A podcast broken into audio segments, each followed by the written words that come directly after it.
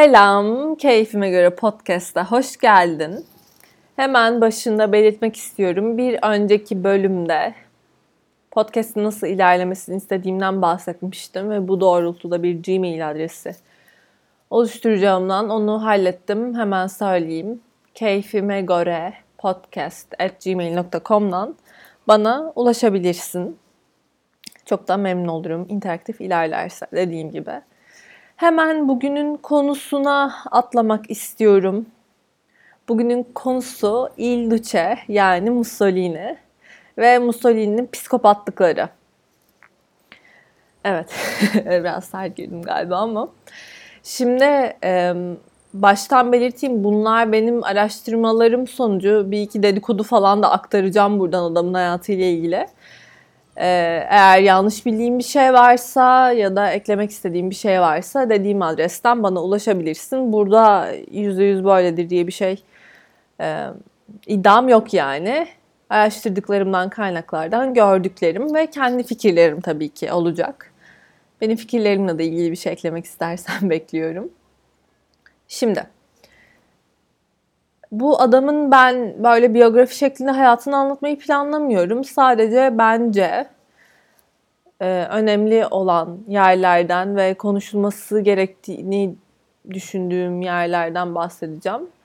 Ve çocukluğundan başlayarak bir giriş yapmak istiyorum. Bu adam zaten e, söylentiye göre Mussolini biraz işi sahibi olan bir adammış. Yani babası sert bir adammış. Alessandro olması lazım adının. Alessandro Mussolini sert bir adammış ve Benito buna bayağı düşkünmüş ama istediği e, şekilde bir ilgi görememiş sanırım. Ve böyle bu gördüğüm an benim direkt aklıma şey getirdi. Hani böyle bir meme vardı. Babalar terapiye gitse dünyamız diye böyle gelişmiş bir resim vesaire. O geldi yani. Tabii ki bu bütün bahanesi değildir olayın ama bir payı olabilir ya. Ben buna inanıyorum çünkü şimdi bence bu adamın zaten ruhu hasta. Ama bu da böyle bir tuzu biberi olmuş olabilir şayet doğruysa. Bunların, bunun daha doğrusu Mussolini'nin ebeveynleri sol görüşlü insanlar. Bu yüzden aslında böyle background olarak baktığımızda Mussolini okuyor yani bu konularla ilgili, politikayla ilgili. Hani biraz da yaşken eğilmiş diyebilirim. Öyle gözüküyor. Şimdi ben direkt Mussolini'den bahsederken böyle Roma yürüyüşünden bahsetmek istiyorum. Çünkü bu bu çok tuhaf bir olay. Tabii faşizmi kuruyor burada. İşte faşizm fütürizmden etkileniyor aslında. Daha doğrusu Mussolini fütürizmden etkileniyor. E bu da şiddeti meşru kılan bir e, akım. Ve tabii ki böyle hasta birinin de işine geliyor ve işte o hasta beyninde bunları birleştiriyor vesaire. Roma İmparatorluğu'nun faşesinden de faşizmi böyle kuruyor. Aslında burada Benito'nun hayatı boyunca benim dikkatli gördüğüm şey hep böyle bir şeyleri, yeni bir şeyleri doğururken, ortaya çıkartırken hem böyle e, genelde Roma temelli ya da gerçekten böyle anlamı olan şeylerden yeni bir şeyler yaratıyor. Ve bu aslında bence insanları çok güzel etkileyebilir. Sonuçta hani baktığımızda paşanın anlamı işte birlik, beraberlik, tüylü huşu ağacından yapılmış işte bir balta, işte güç anlamına geliyor. Ve faşizm de işte buradan geliyor. Bence bu etkileyici yani bunu düşünmek falan hem bir bilgi birikiminin olması gerekiyor hem de bir bir deha bence ya. Mussolini'nin ben bir deha olduğunu düşünüyorum. Her ne kadar şeytani yönlerde kullansa da ki bence Etiyopya'da yaptığı gayet soykırım oluyor. Ona da geleceğim birazdan. Bu adam her ne yapıyorsa destekli yapıyor ve arkası tarihi olarak bir şekilde dolu oluyor ve bence bu insanları böyle insanlara ilham verdiğini düşünüyorum ben bu konunun ve motivasyon, ilham ve motivasyon. Bunun dışında evet Roma yürüyüşünden bahsediyordum. Burada işte kendi faşe, faşizm pardon faşizm destekçisi olan askerlerini topluyor. Roma'ya yürüyorlar. Yürürken de işte sağda solda gördükleri özellikle devlet binalarını yakarak yıkarak tahrip ederek gidiyorlar ve Roma'ya geldiklerinde sarayın önüne yani şöyle bir manzara var.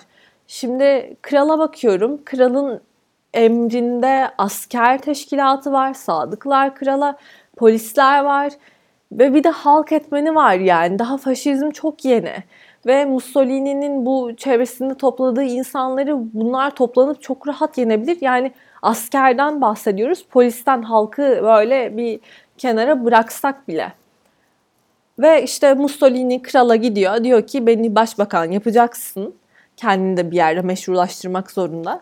Yoksa işte seni sarayını yakarım yıkarım. Tehditler vesaire. Yani burada ben bu olay beni çok düşündürdü. Bilmiyorum hani kralsın. Kendimi böyle onun yerine koyuyorum. Sen kralsın. Senin emrinde bu kadar insan var. Tamam karşında bir psikopat olabilir. Ama güç olarak baktığında bu adam senden kat be kat yetersiz. Mussolini'nin yanında tam 30 bin işte asker destekçisi artık ne denirse 30 bin adam var ve senin bir ordun ve bir polis teşkilatın var yani çok çok saçma geliyor bana ya da aslında bu olay belki de daha bazı şeyler kadersel oluyor ya bazı kararlar öyle olması gerekiyor. Bu da galiba öyle bir olay. Yani kral işte sen kralsın senin yardımcıların var.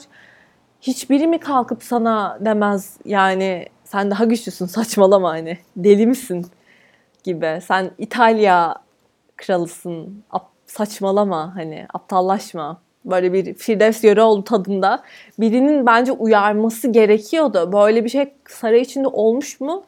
Bilmiyorum olduysa da işe yaramaması çok ilginç. Ama aynı zamanda aklıma şu da geldi. Şimdi hani daha dönemsel olarak değerlendirdiğimde bu e, Mussolini'nin patladığı sıralarda bir de Rusya tarafından gelen bir komünizm algısı var. Ve çok güzel bir şekilde süreci yönetiyor Mussolini bu sırada. Diyor ki e, doğudan sıçanlar geliyor. Bayağı komünist insanlar için propagandası böyle ve size hastalık yayacak diyor. Yani kral bunu ne kadar göz önünde bulundurmuştur bilmiyorum. Halk tabii ki başta her yeni e, sisteme, akıma olduğu gibi bir korkarak yaklaşıyor. Belki kral komünizmden dolayı yani ben sanmıyorum aslında ama belki bir etkisi olmuştur diye düşünüyorum. Velhasıl kral Mussolini başbakan yapıyor. Böyle havadan tepeden inip birden adam kendini başbakan yapıyor. Yani burada çok güzel bir algı yönetimi yok mu? Hani öncesinde sen böyle hem kendi bir şekilde çeteni oluşturuyorsun, örgütlüyorsun. Zaten şiddet senin ana çözüm metodun ve ilerliyorsun. Zaten bu şiddet olayının meşrulaşması çok ilginç. Ve bunun mesela Roma yürüyüşünden sonra benim en çok dikkatimi çeken ikinci şey bir adam var Matteotti diye.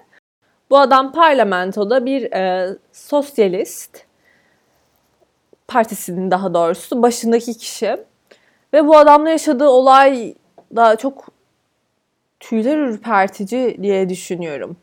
Şimdi başbakan olduktan sonra Mussolini'nin parlamentoda belli bir koltuk sayısının sahip olması lazım ki artık kendi liderliğini, baskınlığını ön plana çıkartabilsin. Ve e, bir seçim oluyor bu sırada da. Şimdi burada izlenilen stratejiden bahsedeyim. Burada e, her seçim binasının önüne Mussolini kendi adamlarından ikişer, üçer koyuyor. Ve o gün o bölgede, o sabah oraya oy vermeye giden ilk kişiyi çıktıktan sonra bunlar ağız yüz böyle Allah ne verdiyse giriyorlar, dövüyorlar bu adamı. Yani Mussolini'ye vermiş olsa bile ve aslında buradaki lokal halk da biliyor işte bilmem işte Mussolini'nin adamları X kişisini dövdü şeklinde ve bu sefer insanlar korktuğu için e, çoğunluğu en azından Mussolini'ye oy vermeye devam ediyor ve Mussolini büyük bir çoğunlukla bayağı bir koltuk kazanıyor, bayağı bir oy alıyor. Ve tabii ki Sosyalist Parti de bayağı kötü bir düşüş yaşıyor bununla ters orantılı olarak bu e, bahsettiğim Matteotti de bu yapılanı gördüğünü ve bunun yanlış olduğunu, bu bunun illegal olduğunu söylüyor ve tekrar bir seçim olması gerektiğini savunuyor. Aslında gayet doğrusunu istiyor. Yani siz adamları kapının önünde dövdünüz. Yani mantığa bak. Ve işte Matteotti bildiğim kadarıyla Mussolini işte başta hani ufak tehditlerle sonra da bir rüşvet girişimi oluyor galiba. Tabii ki Matteotti idealist bir adammış. Öyle okudum ben. Bu idealizmi de zaten onun sonunu yaratıyor. Bir süre sonra Mussolini bu olayı bayağı bir kişisel algılayıp adamı ortadan böyle bir yok ediyor. Adamı artık herkesin son görüşü oluyor. Adamın cesedi Roma'da bir kanalda bulunuyor galiba. Ve tabii ki bu da bütün halkı ya da liderleri korkutuyor. Fakat şöyle bir şey de var. Bu olaydan sonra Mussolini'den soğuyan da çok insan oluyor. Onu böyle bu faşizmin işte daha hafif daha bir çeteyken bunlar çok fazla pardon ilk destekçilerinden olan insanlar bayağı Mussolini'den uzaklaşıyorlar. Her ne kadar tepki görse de artık böyle bir iktidar olma yolunda gidiyor. Bence bu da çok ıı, korkunç bir olay. Sonuçta başta bir kral var. Bu adam bir dur diyebilir ama herkes herhalde biraz Matteotti'ye olan ibret oluyor insanlara diye düşünüyorum ve giderek böyle insanlar ses çıkartmaktan, hayır demekten ya da bu illegal ya da bu yaptığın adaletsiz demekten korkuyorlar. Tabii ki günümüzde de biliyoruz yani hayatını kaybedenleri ya da bir şekilde hapse düşenleri vesaire dünyamızda çok fazla örneği var. Bu adam yani şiddeti, adaletsizliği aslında meşru kılıyor. Yine bütün bunlar olurken Mussolini'nin bunları nasıl olabilir ya da meşru kılabildiğini düşünüyorum. Ve aklıma direkt Mussolini'nin işte mitinglerdeki bu um, tutkulu diyebileceğim yoğunlukta anlatışı ve kendi anlattığına inanması, o el kol hareketleri aklıma geliyor. Yani aslında burada biz e, Hitler'e ilham olmuş bir adamdan bahsediyoruz ve tabii ki bu adam konuşmalarında çok yoğun yani münazara gibi düşünürsek sana böyle bir bir yoğurdu. Bu yoğurt siyah diye yutturabilecek bir adam. Zaten kariyerin daha doğrusu hayatının yani kariyer demek doğru değil. Hayatının böyle üniversite yılları son, sırasında ya da sonrasında olması lazım. Ee, işte gazeteler yazıyor. En son Il Popolo diye kendi gazetesini kuruyor. Ve aslında tezat olan da başta Mussolini'nin işte ifade hakkı ya da işte özgürlük gibi kavramları çokça savunurken, daha sol taraflardayken çok savunurken birden böyle radikalleşip kendi iktidarına doğru geldiğimiz süreçte ya da tek adam olduğu süreçte bunları kaldıramaması oluyor. Yani belki de aslında biz insanlara işte ya da politikacılar daha doğrusu ya da biz de ufak çevremize kişisel olarak almak gerekirse yani çok şey, çok yanlış olan şeyler doğru manipülatif şekillerde insanları ya aslında hani doğru değil ama mantıklı şeklinde empoze edilebilir ve bunun tam canlı bir örneğini görüyoruz. Zaten Almanya'da da e, Adolf Hitler de buradan ilham alıp uyguluyor. Yani bunlar aslında olabilen şeyler ve böyle şeylere karşı halkların çok dikkatli olması gerekiyor. Tabii ki dediğin gibi o sırada İtalya'da böyle bir karışıklık var. İşte tam işte 1900'lerin başı işte 1900'lerin o Birinci Dünya Savaşı dönemlerinin sonrası hani dünya da kendinde değil aslında. Ve burada aslında bana çağrışım yapan şey bu büyük veba sonrasında Divine Calling biliyorsundur belki işte hanedanların vesaire çıkışına sebep oluyor. İnsanlar yani bu tarz yıkıcı eylemler sonrasında doğru olsun ya da olmasın belki de bozulan psikolojiler sayesinde de ki İtalya'nın da çok parlak bir birinci dünya yani biraz yer değiştirmeli bir ilginç bir politikası vardı zaten. insanlar galiba böyle tutunacak, kendinden emin, güçlü bir lider aradılar. Bir de işin tabii ki body shaming yapmayacağım burada ama Mussolini'nin 1.57 olması yani beni bir bilmiyorum. Beklemiyordum. Beklemiyordum. Sanki böyle hani bir bir lider, karizmatik lider dendiğinde hani daha çok uzun insanlardan daha halk etkileniyormuş. Öyle bir şey okumuştum ben. Tabii ki tam bir zıt örneği ama 1.57 olmasını da beklemiyordum. Ya aslında ben Mussolini'nin bir hani eril bir komplekse sahip olduğunu düşünüyorum. Ama buna aşk hayatında hemen ufakça bir bahsedeceğim. Şimdi bu olaydan sonra bence bir de en çarpıcı olan diğer durumda Etiyopya. Şimdi zaten Avrupa medeniyeti, işte medeniyetleri daha doğrusu bu Atlantik'ten kendi payına düşen parçaları almak için yarışırlarken tabii ki başta İspanyollar, Portekizler, sonra İngiliz, Fransız derken İtalya biraz geride kaldı ve Etiyopya kaldı onlara da. Mussolini şey kafasında hani gideriz hemen alırız zahmet olmaz ama Etiyopya halkı takdire şayan bir şekilde bence bir direniş gösteriyorlar ve bu olay aslında bayağı uzuyor. Ama onlar için çok vahşet dolu. Ben bunu soykırım olarak adlandırırım. Çünkü Mussolini bu halkın hemen teslim olmayacağını anladığı an hardal gazı kullanıyor ve 300 tondan fazla. Şimdi burada bir durup sindirmek gerekiyor ya. Ve hemen işte Hitler yani. Hitler kimden örnek alıyor? Tam da bu adamdan. Bir de üstüne görüyor işte Cenevre Anlaşması'nda bunlar yasaklandı, kullanılmaması gereken şeyler bu kimyasal silahlar. Ama dünya kamuoyu yine sessiz. Zaten her ne kadar e, kimyasal kullanmasalar da onlar da silahla ya da başka şeylerle insanları, Atlantik halklarının böyle e, soyunu kurutmaya yönelik ya da kullanmaya yönelik çokça girişimleri olduğunu biliyoruz. Bu arada tekrar yüzümüzü İtalya'ya çevirecek olursak Şimdi buraya işte gönderilen askerler vesaire bunlar hep para demek bu kimyasal silahlar. Ve İtalya'nın ekonomisi böyle kötü bir çöküşe doğru gidiyor. Ama bu sırada Duce'nin tabii ki arada kendi bir il Duce makamı da veriyor. Yani öncü anlamına geliyor. Ee, propagandaları. Bunların hepsi tek tek böyle oturup bakmalık, incelemelik. Benim en çok dikkatimi çeken ve beni şoke eden olay e, yanlış hatırlamıyorsam yine Roma'da böyle bir duvarda Mussolini'nin yüzü ki bu kadar yüzünü göstermesi de Mussolini'nin sonu oluyor aslında bir yerde ama Mussolini'nin yüzü böyle duvarda da Siduce, Siduce. Ve bu Siduce falan bayağı kaldı benim aklımda. Bir röportajında diyor ki e, Mussolini işte eğitim sisteminin tabii ki gelecek kuşaklardan da kendine insanlar bağlayabilmek adına eğitim sistemini de zaten böyle bir kendine göre e, düzenliyor.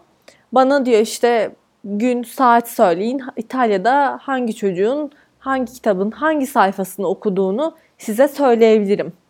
Böyle de aslında geniş ve kapsamlı bir e, otorite ve manipüle sisteminden bahsediyoruz. Zihin yıkıyor bu adam ve karşılığını da alıyor yani. Gazeteler zaten sadece Duce'yi öven yazılarla, iyi şeylerle dolu. Bunun dışında şey var. E, tam bir Sezar hayranı olduğu için Roma İmparatorluğu takıntısı bu bahsettiğim. Bu adam bir e, sanatçılarla anlaşıp kendi portresini sanki Roma'da yaşıyormuşçasına çizdiriyor. Ve İtalya'nın belirli ufak yerlerine bu Roma mimarisini vermeye çalışıyor. Aslında Roma günlerinin ihtişamına geri dönmek asıl planı ama işler pek de öyle ilerleyemiyor Duce adına. Son olarak da bahsetmeye değer gördüğüm aklımda kalanlardan diyeyim. Duce'nin aşk hayatı.